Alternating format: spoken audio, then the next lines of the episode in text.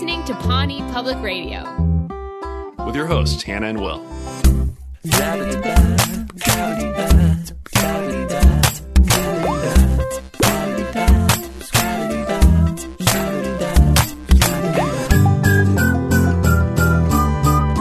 It's so good to, I was going to say, see your ear again.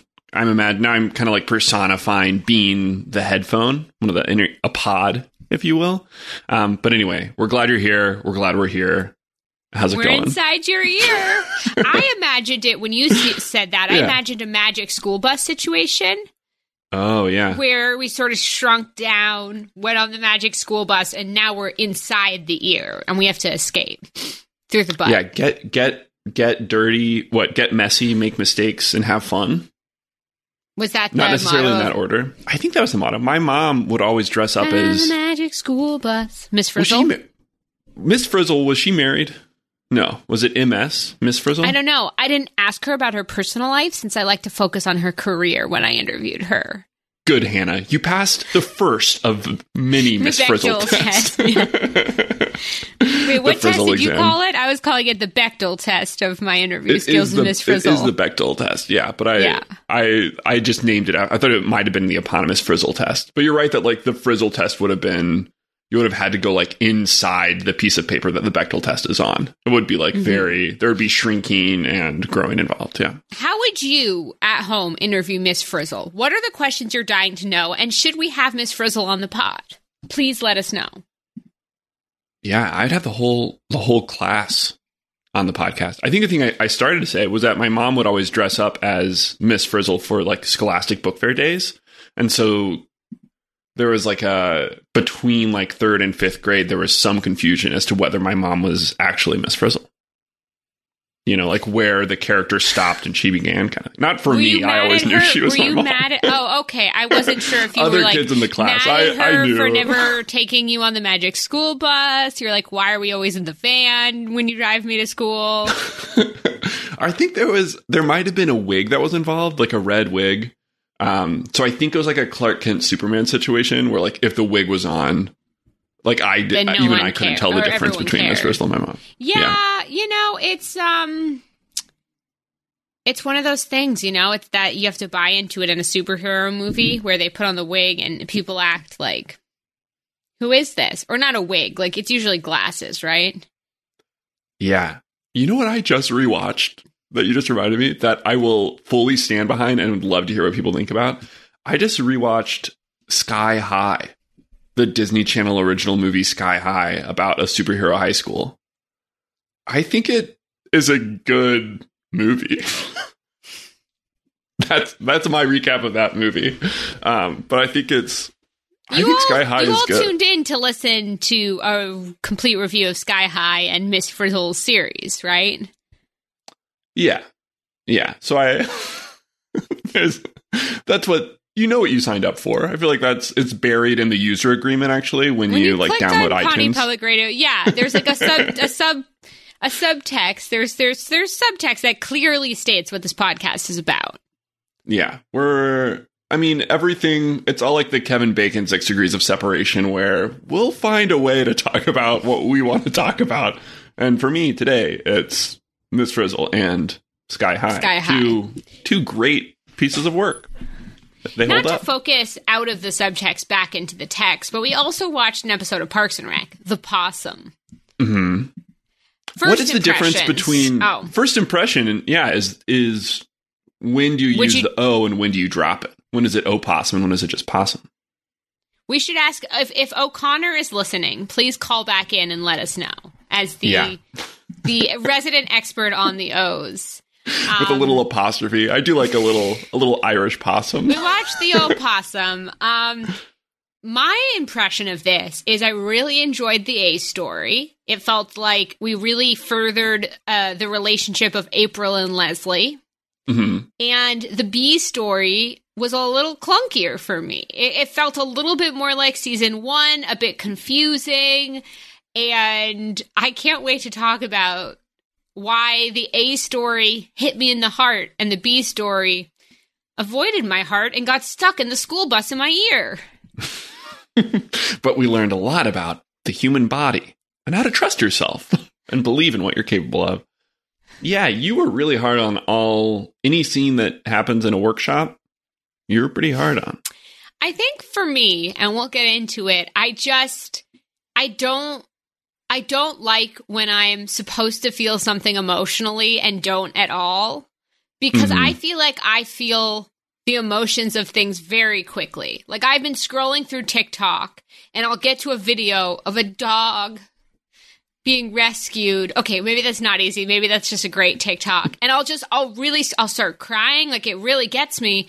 And I feel like the B story which is the the Mark Brendanawicz Ron Swanson story wanted me to feel something as you know as as Ron sews back together the rule book and actually tries and I just couldn't feel anything. Yeah.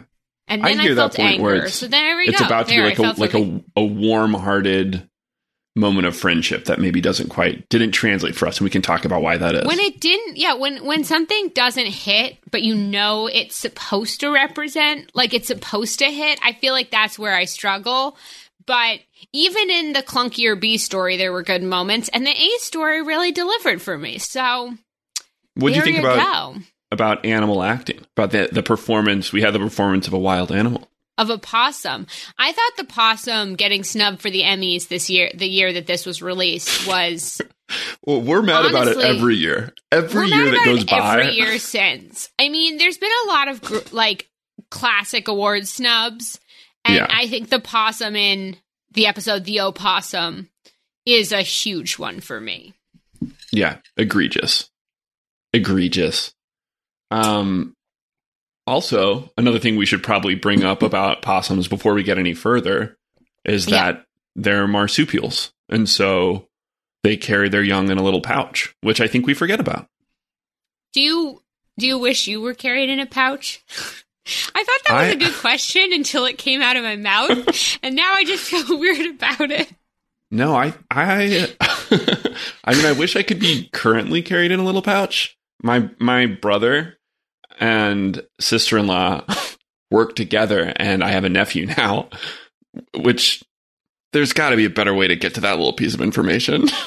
there's this wonderful new baby Do in the world. carry him in a pouch? well, they have a little like papoose thing. You know what I mean? Where where you like What's swaddle. a papoose? Oh, it's Uh, like a It is like a pouch. thing. I think we're yeah, I think more pouches I think pouches are really in right Thanks now. for not judging this question. I I really asked you if you wish you would carry it around in a pouch. Yeah, and my short answer is just yes, I do. Immediately. Um, I mean, now more than ever, I could use more like pouch time, you know, before I learn how to roll onto my stomach, which I'm still working on. A lot, I got babies on the brain. I'm a big fan, big fan of babies, big fan of marsupials. do you want kids? I, I, would, went from do you great, want to be in a pouch to do you want children? which this is coinc- the kind of coincidentally, that is the first drop. question I would have asked Miss Frizzle if we ever get her on the pod. Is like, but do you want your own children? do you want kids of your own? a little frizz. Uh, yeah. Oh, I would love, I would love kids. Um, yeah, but more on that. a good dad. But More on that when we get to the karate, the karate episode, the Johnny Karate episode. um, I think now that we know that Will both would like to be carried around in a pouch and wants children, I think we can finally get into the episode. yeah. Well, and before we just breeze right on by all of that, I mean, I think those two things are connected. I think the pouch is very much a part of my thinking about potential fatherhood. Is like, I don't think your kid would put you in a pouch. I don't think you get the best of both worlds. That. Well, that's the whole thing, you know. Is is you get one Did I day. not say before we started recording, I'm in a weird mood. This might be a weird one. you Um, did, yeah. And you know what? It doesn't it feel kind of good to be right? I know Yeah. myself too well. I think we should start the episode before I. I don't even want to see what other questions I would ask you if we kept going. Yeah. Well, I think I want to be cremated too. Um. So the episode. The possum, episode- yeah. So yeah. the possum. um, it it's got. I mean, we we don't we don't have to get into every detail of every scene, but this opener, it starts off as one of the Tom has a bad episode basically. And Yeah. this opener highlights that. Tom, when, we've been sort of tracking Tom's behavior throughout the series, and there is something that I do relate to that happens uh, this episode with him. But for the most part, if we're tracking Tom's behavior, this is one of the worst we've seen in a while. Yeah, not not a great. And he growth moment. blackmailed his ex-wife recently. Right. It's been kind of a low kind of a low stretch for Tom. Um you know, and we it opens with it's after because I guess Galentine's Day was mere episodes ago. Um, but Tom gives Anne the gift of like a leftover stuffed animal bear from like a leftover Valentine's Day something. Um, and to her credit, she pretty quickly realizes that it's a nanny cam. Um, and is that that's what you're talking about with Tom's behavior? Is is giving Yeah, a, I'm talking a about hidden trying- camera? tell Giving someone a hidden camera and saying to put it somewhere special. yeah, I think I think generously we could describe this move as not cute, right, Hannah? It is not cute. Yeah, deeply not cute. Um, but Donna does take control of the pointed- situation, yeah, which I Donna really gets the up, upper hand here in the last laugh, where she says she'll take it, and Anne is like, "There's a there's a camera in there," and she says, "I know," and that's the end of the opener. And Tom gets it flipped on him, which he deserves, frankly. Yeah, although I guess part of what's flipping is like Tom being like, "Oh, well then then I'll be forced to look at this other beautiful woman, Donna, against my against my will." When I say flipping, it's not because it's a bad thing. It's because Donna's taking complete power yeah. and ownership over it and flipping it on his his head where now she's the one making the choices. Yeah, Yeah. he would be lucky, I think is what I said. He he should be so lucky after we watch this. Um, but the main A story, you know, we got Anne in the opener, but uh, she's not running around with blood this episode. She's leaving her house under the care of April Ludgate. I maybe missed this. Do we know where she's going? Is she just going on a little vacation, or do they just? Do we know where she's off to? She's going A to see a man about a horse. Yeah. Is that an expression? Yeah. I, I liked it. Yeah, it made me feel safe, See a comfortable, man- and I old timey. know what it. Let's okay. When you see what does seeing a man about a horse mean? To see a man about a dog or horse is British English uh, idiom, usually used as a way to ap- apologize for one's imminent departure, or absence, generally to. Um, conceal one's true purpose, such Okay. as going to the bathroom or to going to buy a drink. Oh, so maybe maybe she's going to the bathroom She's going somewhere to buy a is what- drink yeah. in the bathroom. Yeah, it's clearly that. Um, but yeah, Anne is leaving, and she's leaving April in charge of her house. And in a very funny cut, she says she hopes her and April can get closer, and it quickly cuts into April saying.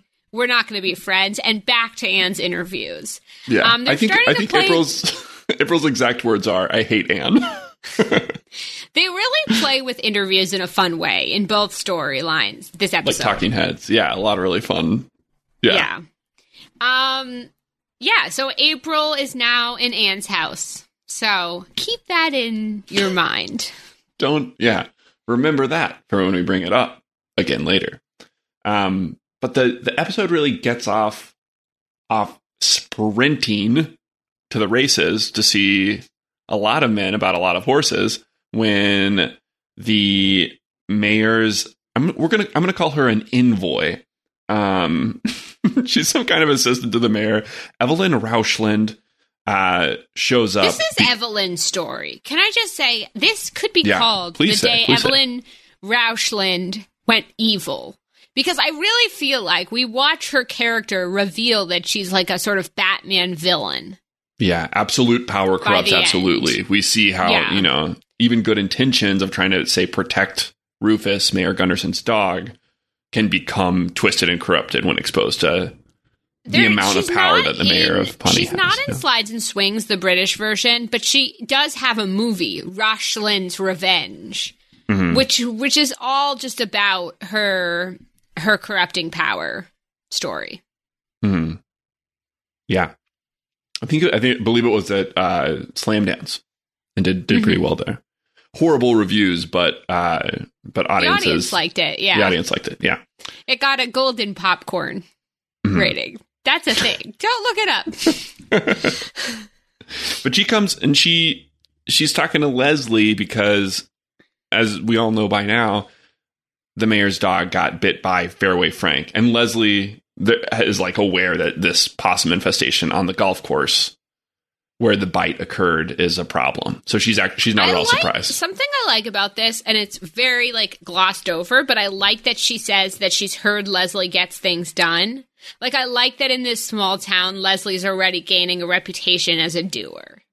hmm And we also learn that the people who have a reputation for not being doers are animal control. So so Evelyn has kind of sidestepped them and gone directly to the Parks Department and Leslie to try to take care of this Fairway Frank possum problem.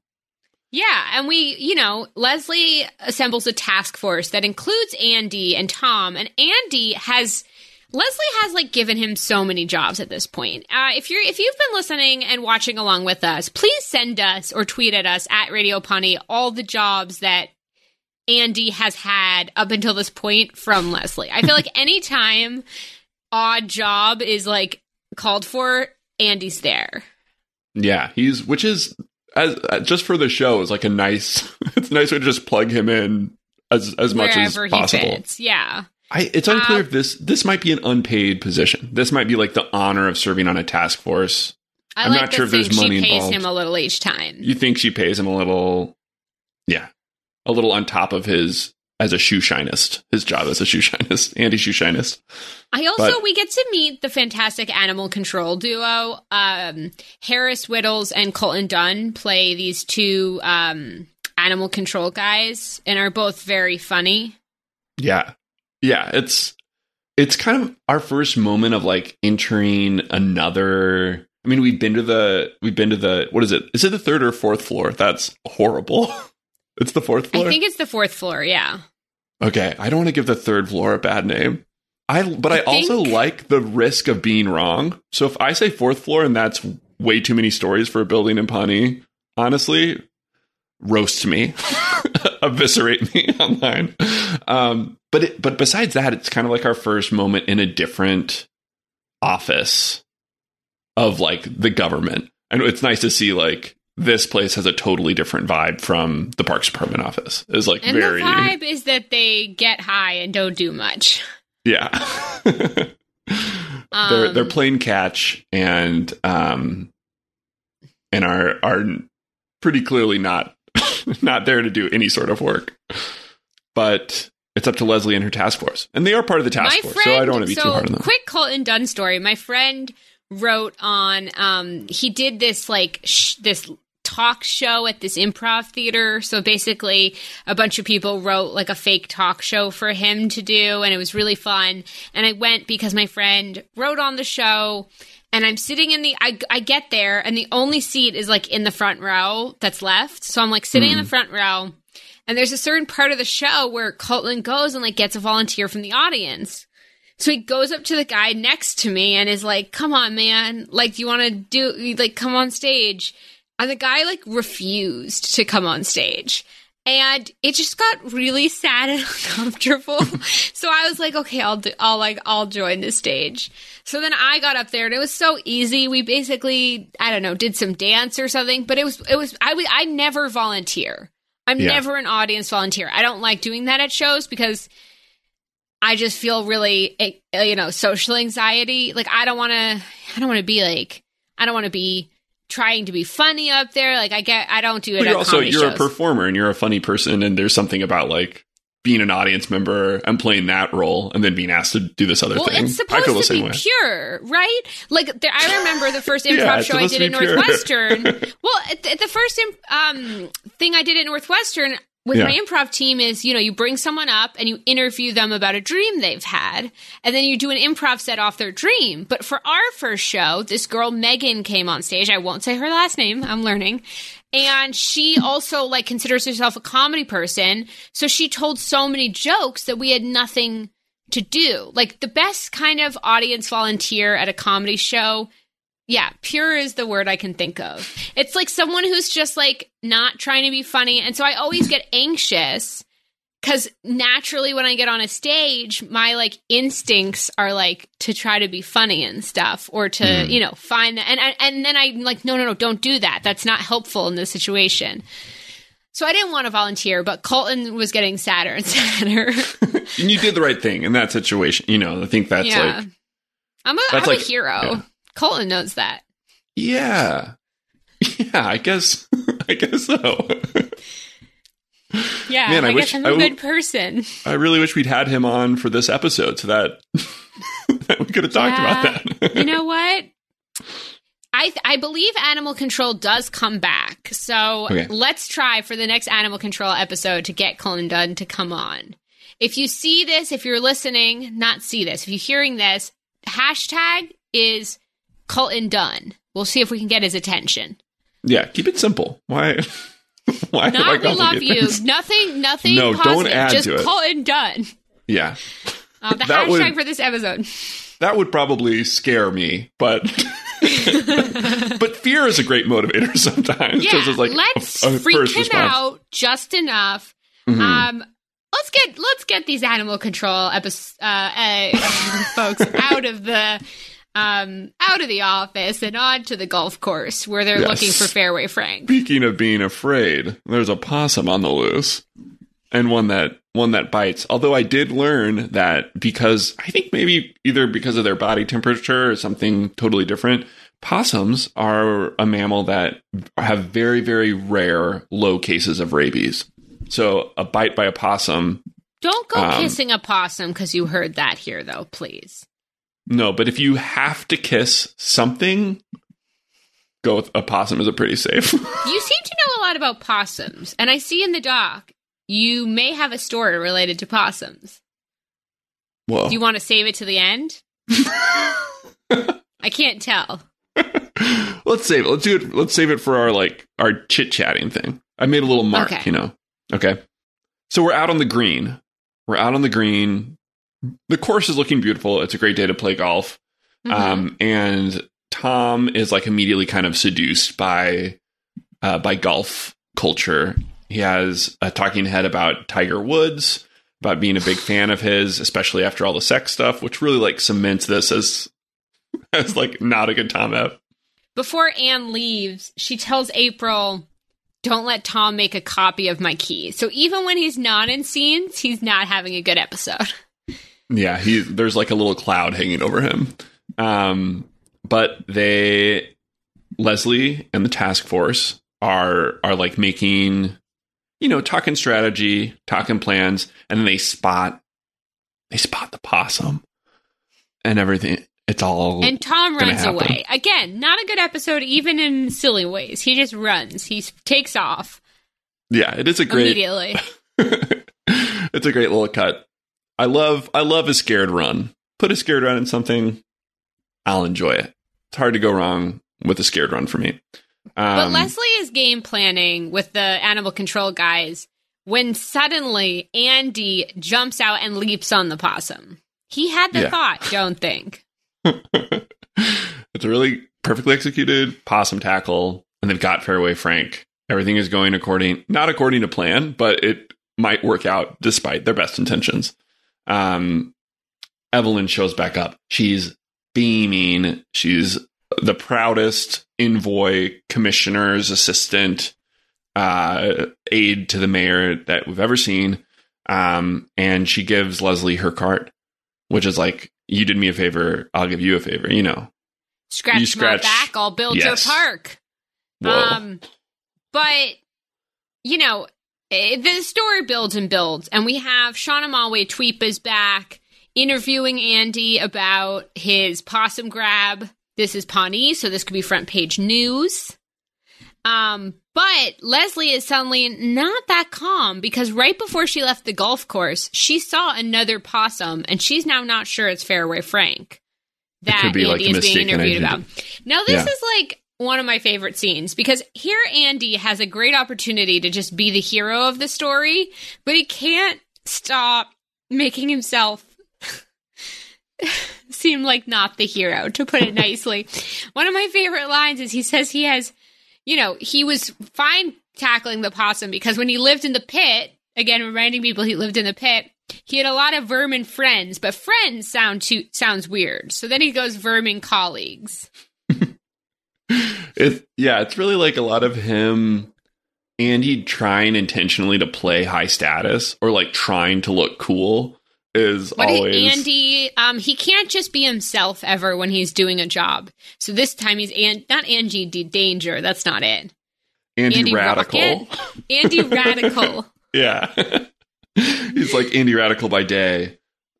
Also by day, Andy Shoe Shinist, Andy Possum Tackler. But by night, I do whatever I want. I don't have a job at night. uh yeah, so he's Um, he's having fun.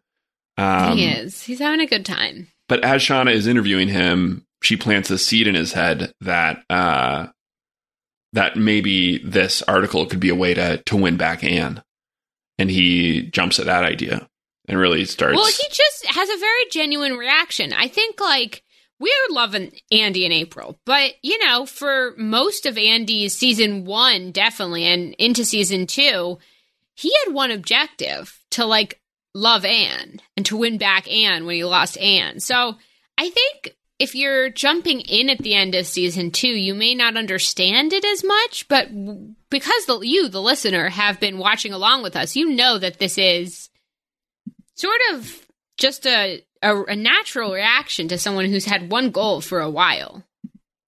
Yeah, and I and I think that as so often with goals, I think I think there is this thing where like you he hasn't been acting like that's his goal because whether he realizes or not, he's starting to fall for April. You know, like I think What? I'll What? you heard it here first from me Oh my gosh. in the year 2020. But but I think this was a moment where he remembered that like that used to be his goal.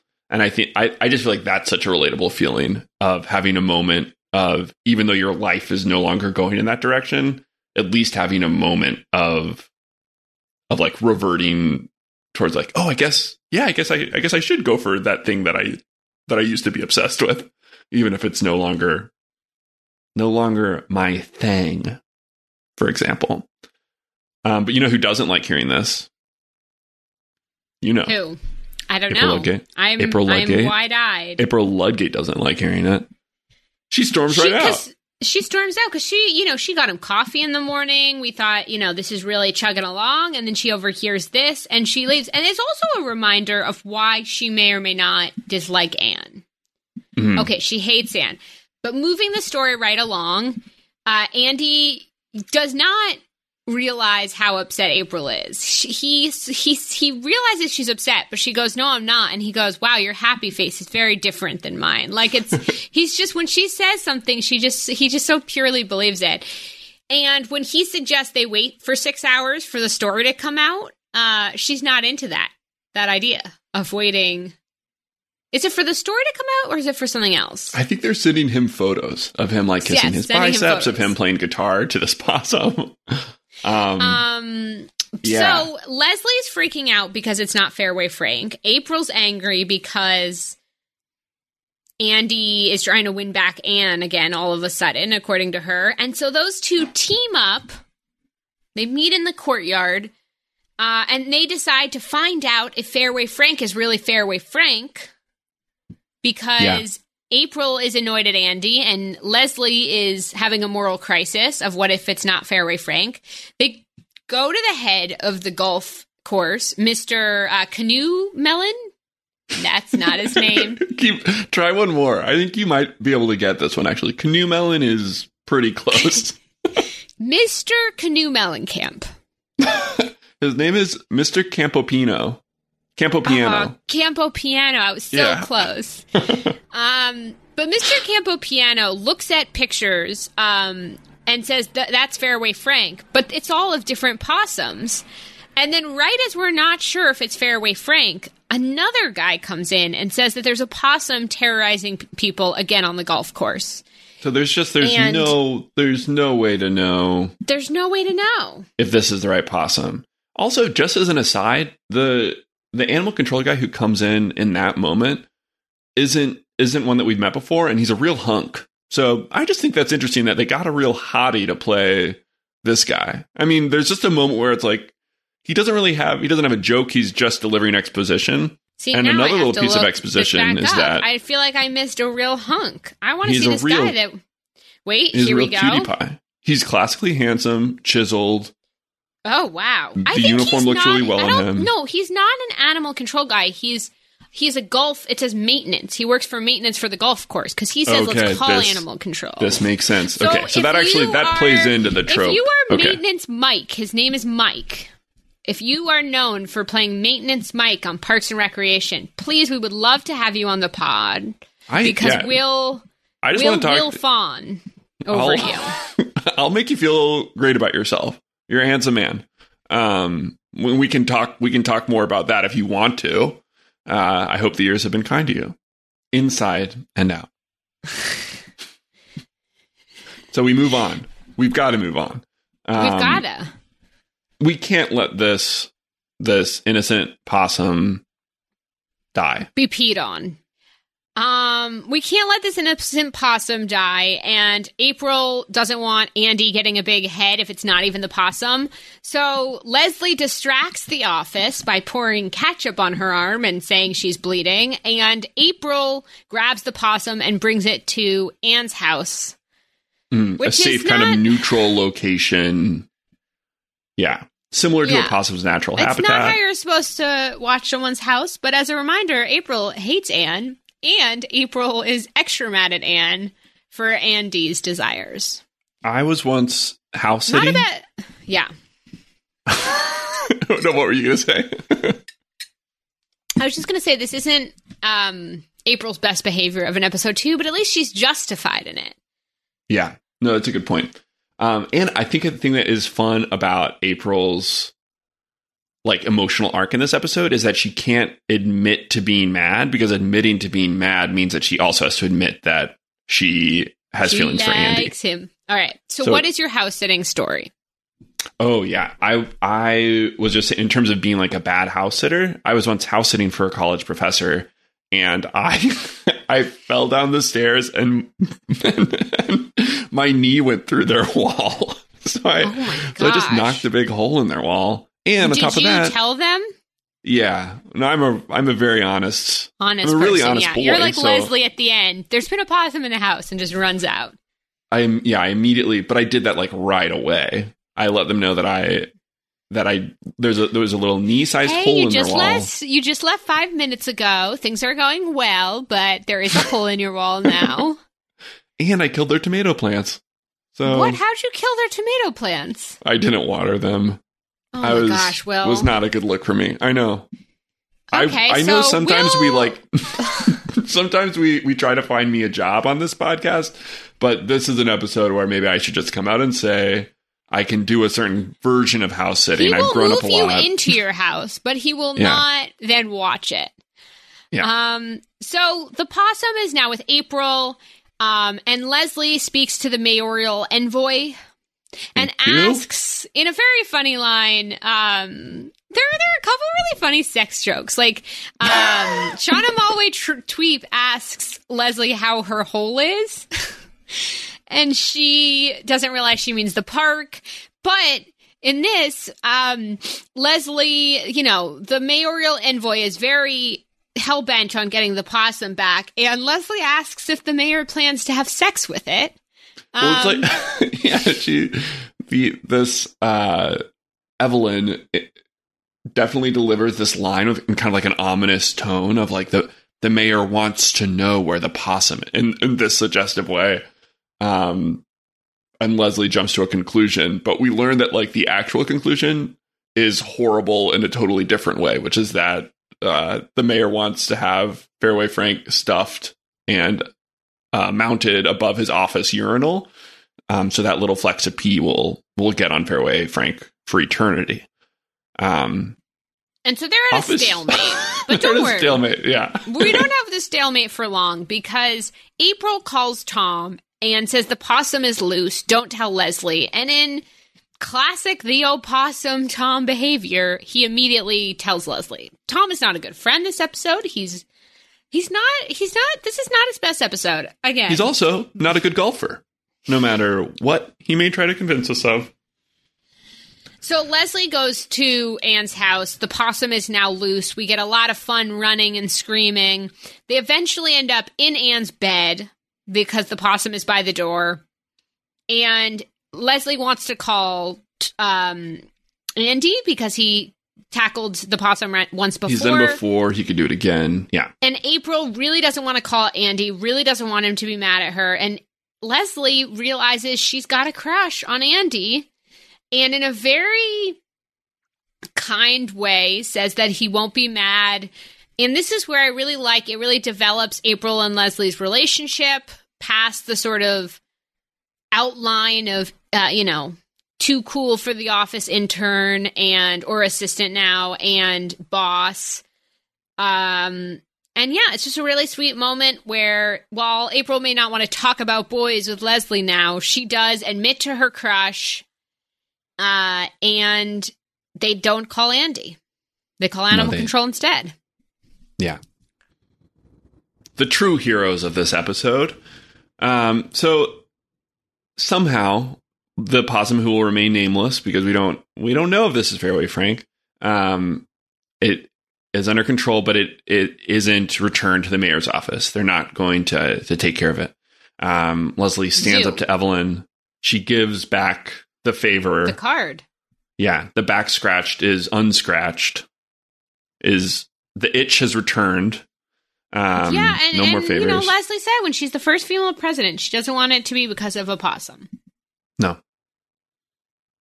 And similar to the knee in the wall, we end on them telling Anne exactly what happened. Anne is not pleased, but that is life.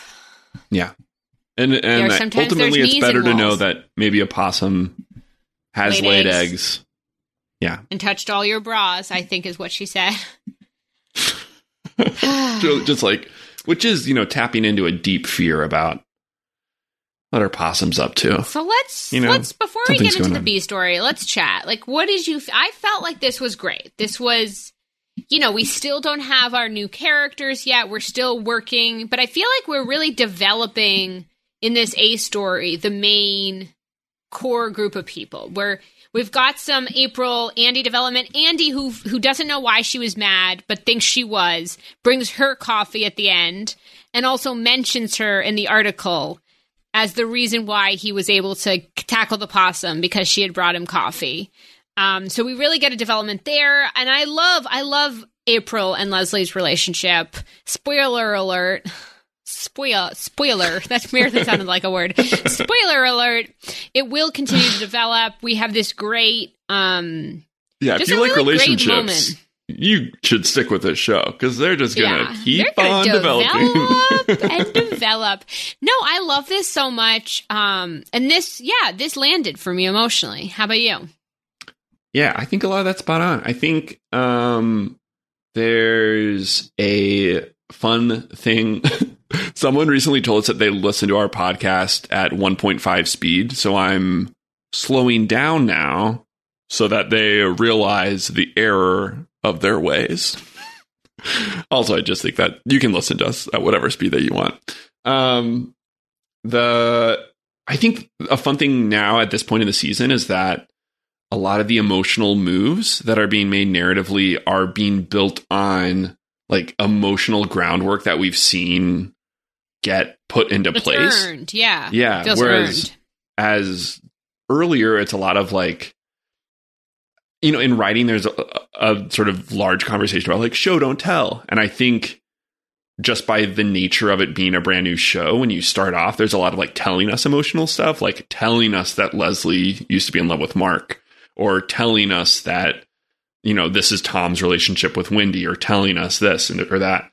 And I think now we've had enough episodes under our belt where we've like seen a new love story, especially between Andy and April. And so we've been shown that. And so I think that's one of the reasons why it is it feels like so much more rewarding emotionally Yeah. and, and like true to the heart of the show when when Andy apologizes by like thanking April for bringing him coffee, and we I and we get her like reading I the paper and taking a sip. Yeah, Aubrey Plaza playing vulnerable is one of my favorite of any of the characters being vulnerable because she's so funny and she's so guarded and like quick. And so when she giggles about the article and gets mm-hmm. happy it just it feels like intimate. It feels like we're being let in on a really special moment that is not only earned like you said and built up but it feels mm-hmm. like oh we're getting to see something not everyone gets to see even Yeah, though that- everyone gets to see it because we're watching a show. But it feels that way. Yeah, and I I think also uh April's relationship to the camera as a character is sort of like the camera at this point other than Leslie is the only other person who knows about the crush. Like I feel like she's given she's given us you know little looks or is like aware that the camera has caught these other moments of her being kind of giddy about Andy um It always makes me think like there's this moment in the Chili's episode of The Office where it seems like Jim's going to tell Pam how he feels a little bit and then he sees the camera and doesn't. And I always like think about that as is the camera like our inner like are, are we viewing our obviously the office made it a whole camera crew thing but like what does the camera represent on a show like Parks and Rec? Is it April Mhm. being aware and like seeing that in herself, but being ashamed? Like, what is the camera in Parks and Rec? I think is something we can talk about moving forward because, yeah, I'm interested what people think listening. I don't have And the I- answer. I mean, I think I think you're you're so right that it's a lot of different things, but it is uh, one like literal thing that it is is that it's us, that it's the audience, and that Mm. You know what we're looking at is literally what the camera is looking at. So when April makes eye contact, it's like a rare moment of a character looking at us. So I think it makes that vulnerable Um. character moment just feel so good. yeah. So I know Tom is like kind of awful this episode. But the one thing Mhm. I did relate to with him was his golfing experience where he was like, I want to be a golfer. I mean, not because of the sexual Tiger Woods stuff, but um, I went to golf camp. Uh, but I was like so awful at golfing, and all I liked doing was riding around in the carts. And one day it was raining and we couldn't golf, and they made us toast with cinnamon and sugar on it. And that was my favorite day of golfing. I just so wanted funny to that eat that's and stay inside. it is funny that like growing up so looking back so much of the stuff where it's like oh i love being on the swim team and then actually it's like no i, I just love riding on a hot bus in between swim meets like actually what i love is all the stuff around having to do this this grueling thing that i don't want to do at all i don't think i've the closest i've been to a golf course legally um no i i've been to like a driving range but i've never played around Never It's played a golf. it's a very frustrating game if the ball doesn't go very far. I I understand that. But something you have done that we we teased is you have um hunted a possum. You said I I've had a hunting like encounter with a possum. what's a Um, hunting like encounter? I it was that I I was never going to kill anything.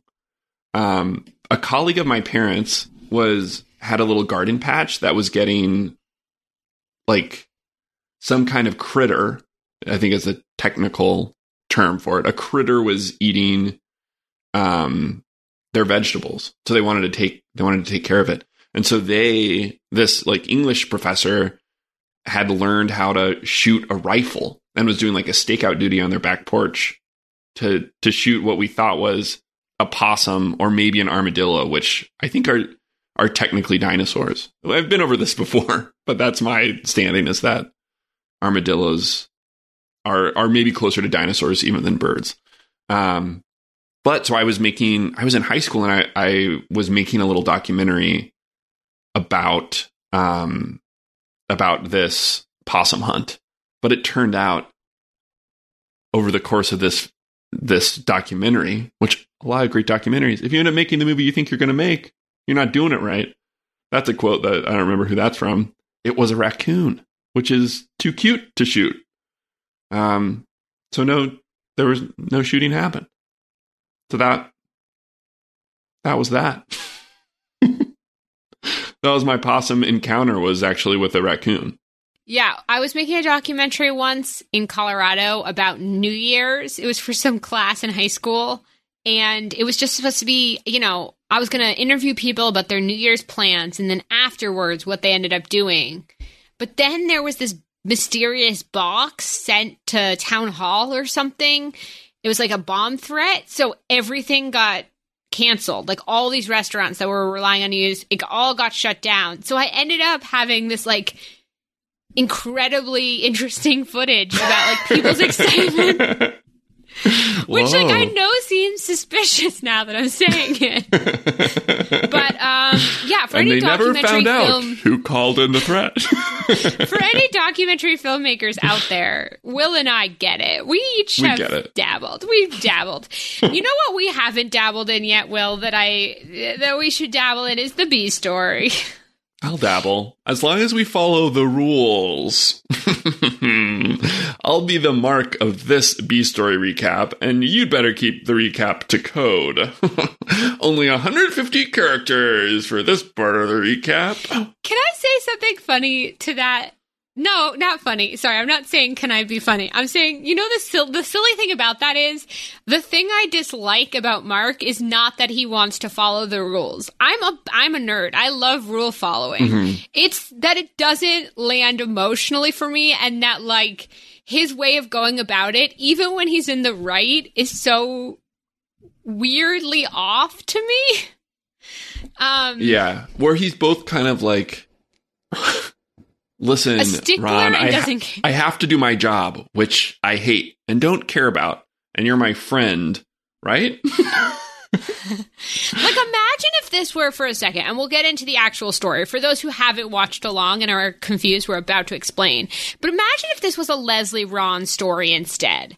And Leslie was fighting with Ron and insisting he he did something by the book. We understand that Leslie is so passionate in her moral code and about her job and all these things. And we've already established a relationship with Leslie and Ron um, that is one of love and growth and meeting in the middle. Um, that it might work, but for this this this B story really didn't work. Should we explain for those confused who haven't watched the basics of the story, the city planning story? it reminds me of when Rachel Axler came on, uh, a writer of Parks and Rec, and talked about. She mentioned at one point like you know, brainstorming city planning ideas for Mark because that's sort of what the character had become. And so it just reminded me of like, I feel like there was a grab bag of city planning stories. And this was Yeah, the one that was pulled big, out. big city planning episode.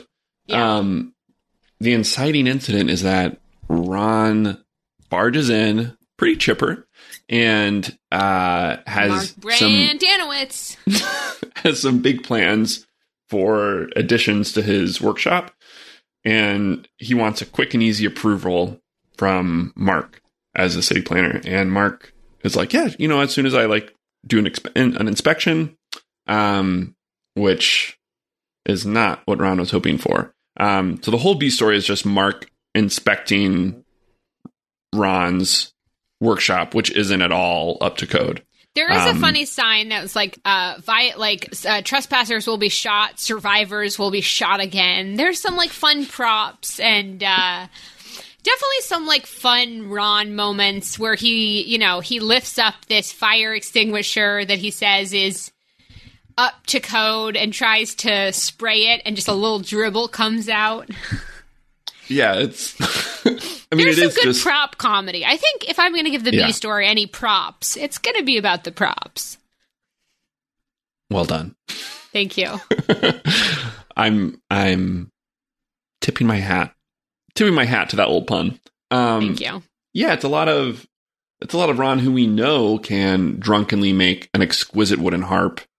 Um, it's a lot of jokes about how his workshop is a literal death trap and that it's only a matter of time before before it, it goes up in flames. Yeah, and, like, we, you know, spontaneously we get some of his belief system again. You know, if it's my rights, my my property, my Mm-hmm. my right to sort of set myself on fire, basically with these wet rags and all this stuff. Um, but it escalates. You know, Mark gives him the city planning rule book or whatever and says to he has 24 hours or I guess he's shutting the whole thing down or some sort of vague idea. Ron cuts the book in half. Then we see him again in Mark's office. Um, Anne is, you know, again, seeing a man about a horse. So usually she'd be looking over the city plans with Mark. This is when we're usually in Mark's office. Um, but they fight some more. Tom's there practicing golf now. It's a lot of clashing of beliefs. Um, and then, you know, eventually, both, I mean, you pointed out when we were watching, you were like, what changes? Because Mark goes to help Ron do the city t- planning tasks. Mm-hmm. And Ron, we see, why does Ron, like, glue the book back together? Do we know why he's, what his changes well, yeah, well, so well? Ron kind of he much much like a, a, previous episode where when he's being you know grilled under oath, he just responds with questions. Ron shows back up at Mark's office and just says facts to Mark. He just says like, "I understand that you're a city planner, and I understand." so he like names the facts, but actually hasn't changed anything. Um, so so I think I think Ron has glued the book back together to just like he's resolved to himself that actually he's now kind of in a pickle and has to get things up to code, um, but is overwhelmed by it. And so Mark shows up to help him. Um, but Mark shows yeah, up to I'm help curious. him, but is still somehow a jerk. Like this is the thing. Like in this moment where you know, again, like I I like the rules. It makes sense. Ron is comically a mess this episode. You know, he comes. He says he takes a half day off to help him fix it because he's his friend. But he also just keeps telling him to shut up and like it reminds me a little bit of how Mark used to talk to Leslie, but mm-hmm. somehow weird. It just something felt off. I don't know. Can you articulate what it is? Because I feel like we had a similar feeling. Yeah, I think it maybe feels a little bit like it's. So one thing I think that it's missing, especially compared to the other to the A story, is that there's not. Uh, it's missing warmth and the warmth that is there feels a little manufactured. Like there's a feel good moment at the end where Ron yeah, makes a canoe. I was gonna say, yeah, Ron, and it's like because Ron initially was like, "I'll make you a canoe if you let this go," and then, oh, sorry, I interrupted you. No, no, that's okay. But yeah, I think I think to that point, there's like we're so we're missing some warmth between these characters, which is one of the things that really makes the show tick. And then we're also uh, the moments of them like working together to solve a problem all happen off screen. So we actually don't see them solving the problem together and we don't see them mm. working together. We just well see put. the conflict and then the conflict is solved off screen.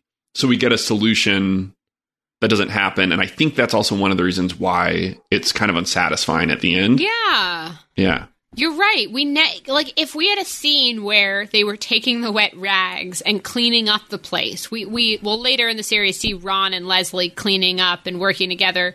Maybe it would have felt some emotional payoff or if Mark had I mean Leslie's very possum busy this episode. But if but if if Mark had had a moment with Leslie where mm-hmm. she's like, "You're being a jerk," though, like you know, we know Ron is stubborn, or if you know, if if if we had watched one of them make that decision, in addition to like, yeah, like getting him a new fire extinguisher, whatever it is that symbolizes that, yeah, because we have this moment at the end where Mark goes opens the door and there's a canoe there, and he looks across, and Ron does a little like hand motion. And they're good, and I just it, this is almost worse than when they were fighting. This just didn't land with me because I was like, I guess I also like it if Ron Ron is not usually low status. Mm. And it feels weird watching him be so low status status and incompetent to Mark. Yeah, he's kind of like a he's kind of like a clown in his own domain. Like he's sort yeah. of um yeah, that's interesting. I think I wonder too if there's something about um so like the workshop is just an excuse to have this emotional beat right between mark and ron. Like the the workshop doesn't actually really matter. Like it could be anything you know? It could be like yeah. ron needs to get his car up to code like ron needs the workshop is a little irrelevant but instead the episode focuses on, on that as if like getting yeah. the workshop up to code is the point When really, I think the point is for Ron to understand and learn something new about Mark as someone who has to enforce the rules and to empathize with him, and for Mark to learn and I mean, empathize in a new way with this, Ron. Yeah. And, and, you know, maybe we'll have a writer on again and they'll be like, that's not correct at all, Hannah. You I fool. would love that. Yeah. But the way I imagine it is they had this possum story and they put, they decided which characters were going to be in that. And then they were left with Ron and Mark and they thought, okay, the B story will be Ron and Mark. You know, I'm imagining the writer's room board filled with note cards. And, you know, with Mark, it's like, well, what do we know about Mark? He's a city planner. It should be a city planning thing. Ron doesn't like government. This works. And I think you're right. It, it was never. Yeah, it's not about the workshop. And.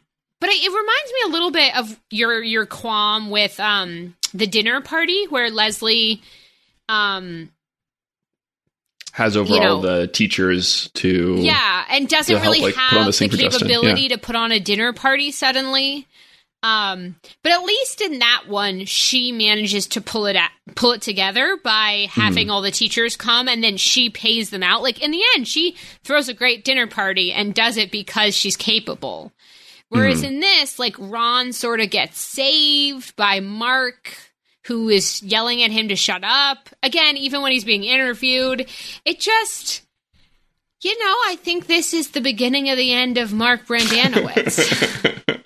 you think maybe Mark isn't quite up to code for Parks and Recreation? Dun dun dun dun. I wanna I you know what I miss right now? I miss hearing from the listeners. I wanna I wanna I wanna jump into our uh, town halls and remember, we are doing a real great raffle. Uh, we've gotten a lot of submissions, especially this week. Uh, if you submit a five star review and send us a screenshot, your name will be written on a slip of paper. That paper will be put into a giant pit, and we will choose one piece of paper out of that pit, and that person will get to come on the podcast as an expert segment. You've you've heard them, you've loved them. I almost said liked them. I was like, I'm going bigger. Um, yeah. And if you have a friend who submits a five star review, like let's say you're like, Mom, submit a review. And she's like, I don't watch Parks and Rec. And you get in a big fight, but eventually she submits a review. Screenshot her review and send it to us, and your name will be put in the uh, giant pit filled with names again. And we've gotten, you know, we've gotten emails where it's a screenshot of the review saying, "Is this right?" The answer, yes, that is absolutely yes. right. We will also be answering back some of those emails. yeah. Sorry, keep going, keep going. No, I think there's if you hear the words that are saying about the raffle and then try to do them. The emails are not meant for the podcast. They're just a clarifying question. So uh, check your email because we may have responded to you. Um, let's start these voicemails with number 128 I heard a dog barking. My bad. Uh, let's let's start these voicemails with what? Let's start these voicemails with number one twenty eight. Sarah, no H. Hi, Hannah and Will. I can't believe that I forgot to send this message earlier in the week. I think maybe you've already recorded the podcast for today, but while listening to our very special Hanukkah episode of Pawnee Public Radio last week, I had a thought. We never really got a Hanukkah episode on Parks and Recreation. I know that Hanukkah is a time to spread light with a lot of different people, and oftentimes that means lighting public menorahs. I'm wondering, can we just like really quickly brainstorm what a Hanukkah Pawnee uh, experience would be like? Who do you think would be running the committee? How many binders would Leslie have to put together on cultural and religious sensitivity? what would kind of crazy antics would go wrong before lighting the menorah, and which night do you think they would light it on? Happy sixth night of Hanukkah, and hopefully I uh, made it under the wire. And if not, uh, please don't play this message on the podcast in two weeks from now because I feel like that'll be really awkward. Bye, guys. Love you. Love you too, Sarah. It's never awkward. It's never awkward when you call in. Don't worry is, about that If it is, it's not you, it's us. It's definitely us. uh, I love when you're like cultural sensitivity because we saw the traveler. I just did air quotes that visited Pawnee and ended up in the sort of zoo in one of the murals. I believe there was a Jewish man in one of those. Uh, murals. And wasn't the joke too that it was like in the 80s or something? Isn't yeah, it something horrible? It was really, it was really late. Uh, what would Hanukkah be like in Pawnee? Well, I think Leslie decides to get a menorah as big as the Christmas tree we saw her get. Like, I think she wants to make everyone feel welcome, and she mm-hmm. just gets this unlightable, sort of house sized menorah. Yeah, and it feels like the keeping the fire going could be like an Andy job, like maybe guarding the fire. You know, Definitely. maybe something about like. And and I think flammability is is definitely like a uh, a rich comic realm that that Andy's character could really explore by catching on fire on or around the menorah. Um, it's got to be some great dreidel bits, right? Gotta be. Oh, those dreidel gags. We have a town hall of just how to play dreidel. Um, thanks for wishing us uh, a happy Hanukkah. Merry Christmas to all who uh, celebrate. When this is released, it'll be two days from Christmas. Um, and, you know, I don't celebrate Christmas, but I did get me and my uh, puppy matching reindeer outfits. So if you want to check that out, I don't know how the photo shoot's going to go, but you can go to my Instagram at Hannah Lil Nesson and let me know what you think. So, happy Hanukkah, Merry Christmas, Happy Holidays for whatever you're celebrating this holiday season. Thank you so much for calling in, Sarah. It was not awkward, it was a joy. Uh, the next voicemail is from Anonymous, number 129. Hey, Hannah. Hey, Will. Still love the podcast, naturally. Uh, what I like most about this particular episode is just how good Leslie is, her sense of honesty and and all, and it all kind of is summed up in at the end when she says something to the fact that when she retires she, and she's attending a gala honoring the first three president with female presidents, um, she wants to look back at her legacy and not and not think that she owes her whole career to uh, some possum. So it's just refreshing. Um, her honesty, her integrity, as opposed to the last four years, and to kind of the reference to the mayor uh, wanting to stuff the possum reminds me of the Trump boys who go out hunting endangered species. Mama's getting political. I do like. It's nice to hear your mom call them Trump boys. It does cut them down to size a little bit. And I also like imagining big game possum, um, which I know isn't the point of that, but I think like a you know like a prehistoric big game, something about that is is just exciting to me.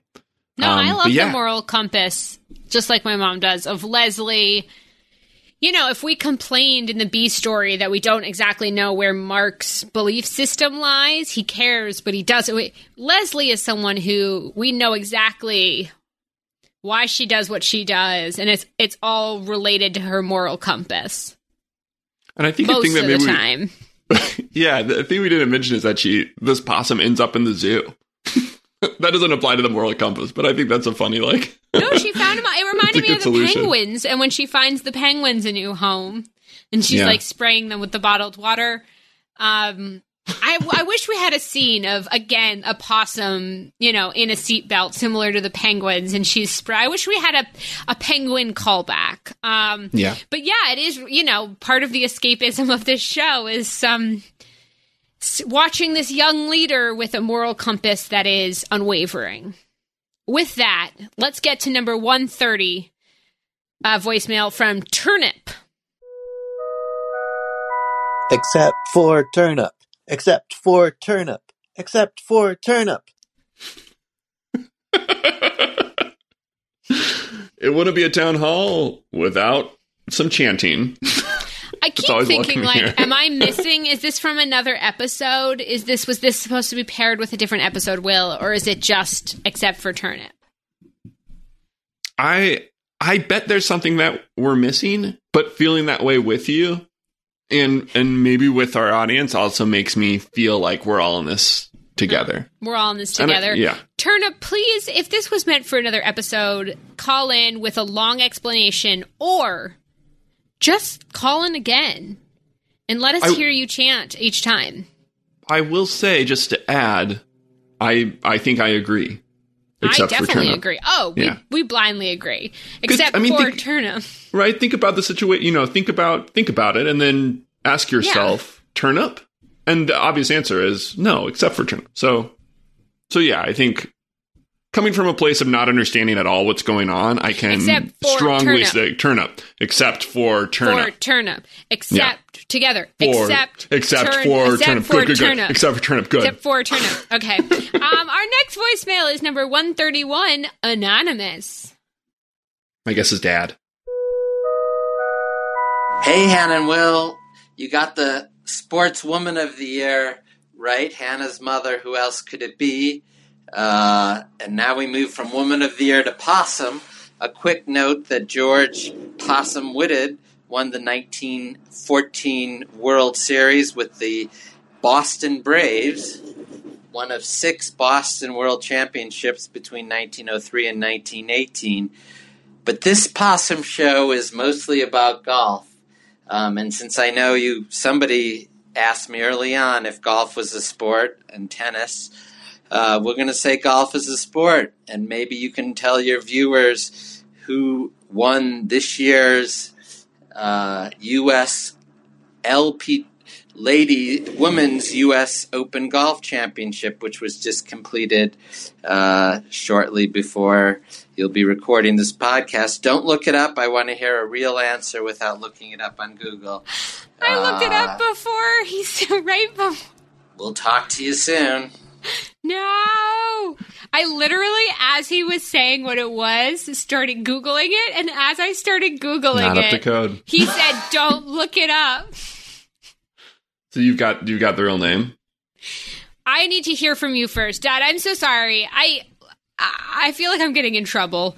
I feel like I feel like it was literally as Yeah. I was looking it up, and then he goes, "As I'm typing, don't look it up." It's like my dad knows me. Who do you think it is? And I can Uh, tell you if you're hot or cold. I guess uh, Michelle Yamamoto.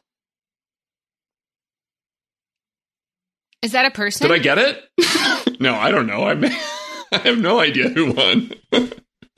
I haven't.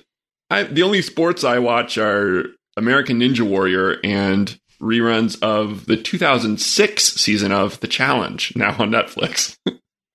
Which is Okay, there's a lot been of articles that pop up. Uh, it says A Lim Kim with three consecutive birdies to win the 75th U.S. Women's Open by one stroke in what the 25 year old Korean's first ever start in a major championship.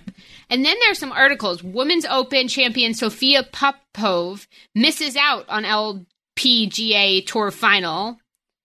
So so Annika her. Sorenstam dusts off her clubs as she eyes a possible return. So it's definitely the first person I mentioned. Yep. But there's a lot of articles. CME Group Tour Championship Okay. feels like home for Brooke Henderson. But yeah, three consecutive birdies. That's amazing. Can't believe you're still googling. The first Google I can understand, but to continue googling after your dad specifically asked you not Said to. Not to Google. No, you know what? I was lying. That was all from just kn- knowledge I had. Um, you're working. you, You're, Dad, you're for like, well, no, calling in. she was. She didn't enter, her, so the birdies didn't count. Listen, at the end of the day, next voicemail, Dad, I won't Google until after I take a stab at it. So I'm sorry, Dad, and I love you. Our last voicemail is from Connor Young from the Connor Club, uh, number 132. We're almost at 200. Hey, Hannah and Will. This is Connor Young calling in from Norman, Oklahoma. This week, the episode has a case of mistaken identity with the possum that Leslie catches. Um, what's the biggest case of mistaken identity you've experienced in your life, and how did it turn out? Thanks. Bye. There was a royal princess that l- princess that looked just like me. And I ran into her, and she wanted to escape her life of riches and responsibility. And so we switched places for a couple months. I fell in love with a prince, and she fell in love with the boy next door. So that's my biggest case of missing identity. That's referencing like seven different movies. I think Yeah. there's one with Vanessa Hudgens, one with Selena Gomez, like Monte Carlo, The Princess Switch. Um, but yeah, that's my biggest case. How about you, Will? I mean, I think my mom being mistaken for Miss Frizzle, that would that would make me be mistaken for Miss Frizzle's son, or worst case scenario, student, and I'm, I guess, I guess I'm an orphan in that hypothetical mistaken identity. Um, oof. So, uh, our next comment, thank you so much, Connor Young, for calling in. Our next comment comes from uh, Twitter. Remember, if you want to tweet at us, it's at Radio Pawnee. Uh, Lauren of Carsley wrote, at Radio Pawnee. She was adding us. Um, that's what you do on Twitter.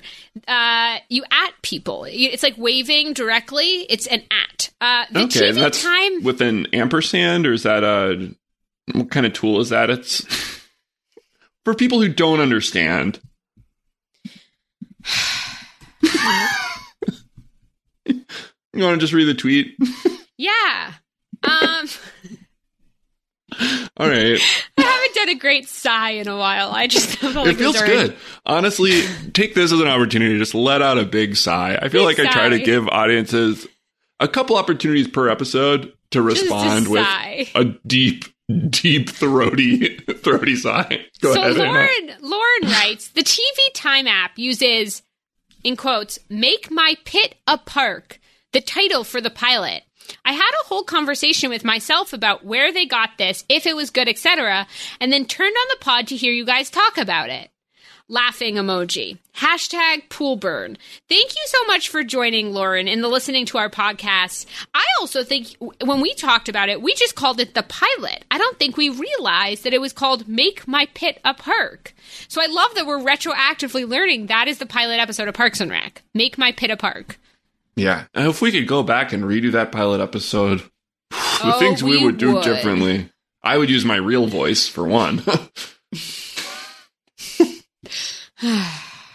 We also have an email. Uh, well, we have a bunch of emails with great um, reviews, but um, I'm going to uh, highlight. Uh, someone sent us something from Tumblr. I actually haven't fully read through this yet, so I'll be discovering what it says live on Pod. But it's from Michelle, and the title of the email is "The Tumblr post is the peak of all Parks and Rec related internet content." So it's even above this podcast, is what I'm getting. So it's from Game Girl. Can we talk about Parks and Rec character development for a moment? So many of the characters pretty much made complete 180s in terms of development, and it didn't feel contrived or rushed or anything.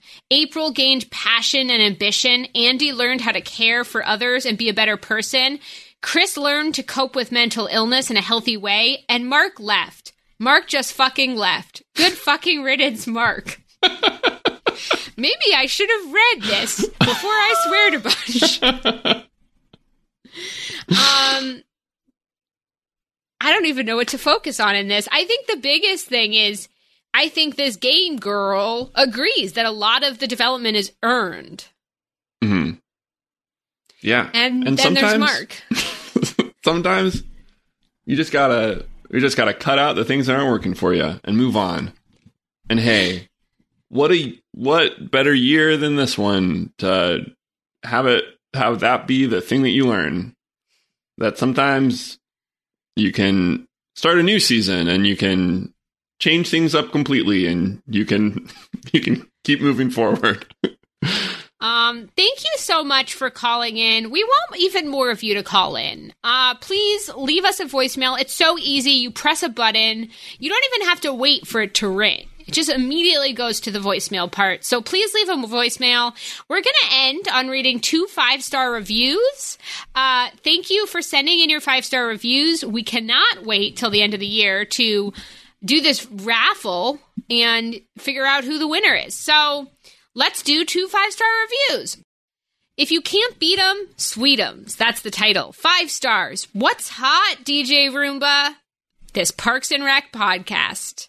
Hannah and Will are fun hosts and really dive into every episode. Give it a listen. Thanks so much, Smiley XOXO. And thanks for knowing that we dive into episodes. We that's do, how we, we describe dive. it. And We I hope that's how it feels. Although sometimes we slowly wade into the episode until it's too cold and then we just jump in.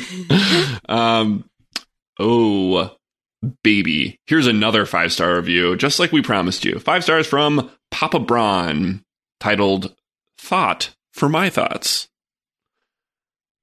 And the review reads The name alone drew me in, though I was a little disappointed to not find Derry Merbles hosting. Just kidding. Great podcast in keeping with the fun and lighthearted spirit of the show. Was looking for some crazies that love the PNR world as much as me, and finally found it. So the fun thing is, we almost named the podcast "Thoughts for Your Thoughts," and you did a great play on it for this review. Thoughts for my thoughts. I really like that, Papa Braun. What do your kids think? How much of this are they grabbing onto? And should we do a kids section of the podcast? You said you'll be calling in. Please call in and have your kids call in as well. And we want to hear from them. Well, that's a lot, but take your time. And you've got that can be like a New Year goal, you know, th- that amount of calls. We want to hear from your children. Um, th- that goes for all the listeners. If you have kids, please let them call in. Mhm. They can. There's no one's gonna pick up. That's the beautiful thing about a SpeakPipe. Just gonna be an endless voicemail that you can have have a great time with. This has been such a treat. Uh, Will, I love getting to jibber jabber with you and our Uh-huh. listeners.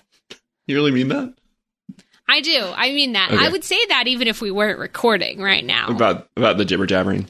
Well, and if you're maintenance Mike, Way to please go. come on the pod. uh, remember the hashtag Yeah. for this one though is Colton Dunn, no context. Yeah, I I hope that I hope that works out for everyone. We'll definitely be having some more fun guests on the podcast. We like to get back to just me and Will for a while as well. But uh, if you have anyone you really want to hear on the pod, let us know. Dream big, demand intense things. Anything but turnip. yeah, demand demand intense things is you know that's that's the new mantra 2021, and then Demand kind of like the, sh- things, yeah. the shrug emoji and being like, and let's see what happens. With that, we've caught the possum of the episode. hmm Every episode has one, so keep Every your eyes episode out. has, yeah. Look for Fairway Frank, metaphorically or literally in future episodes. I think it's time to go to bed.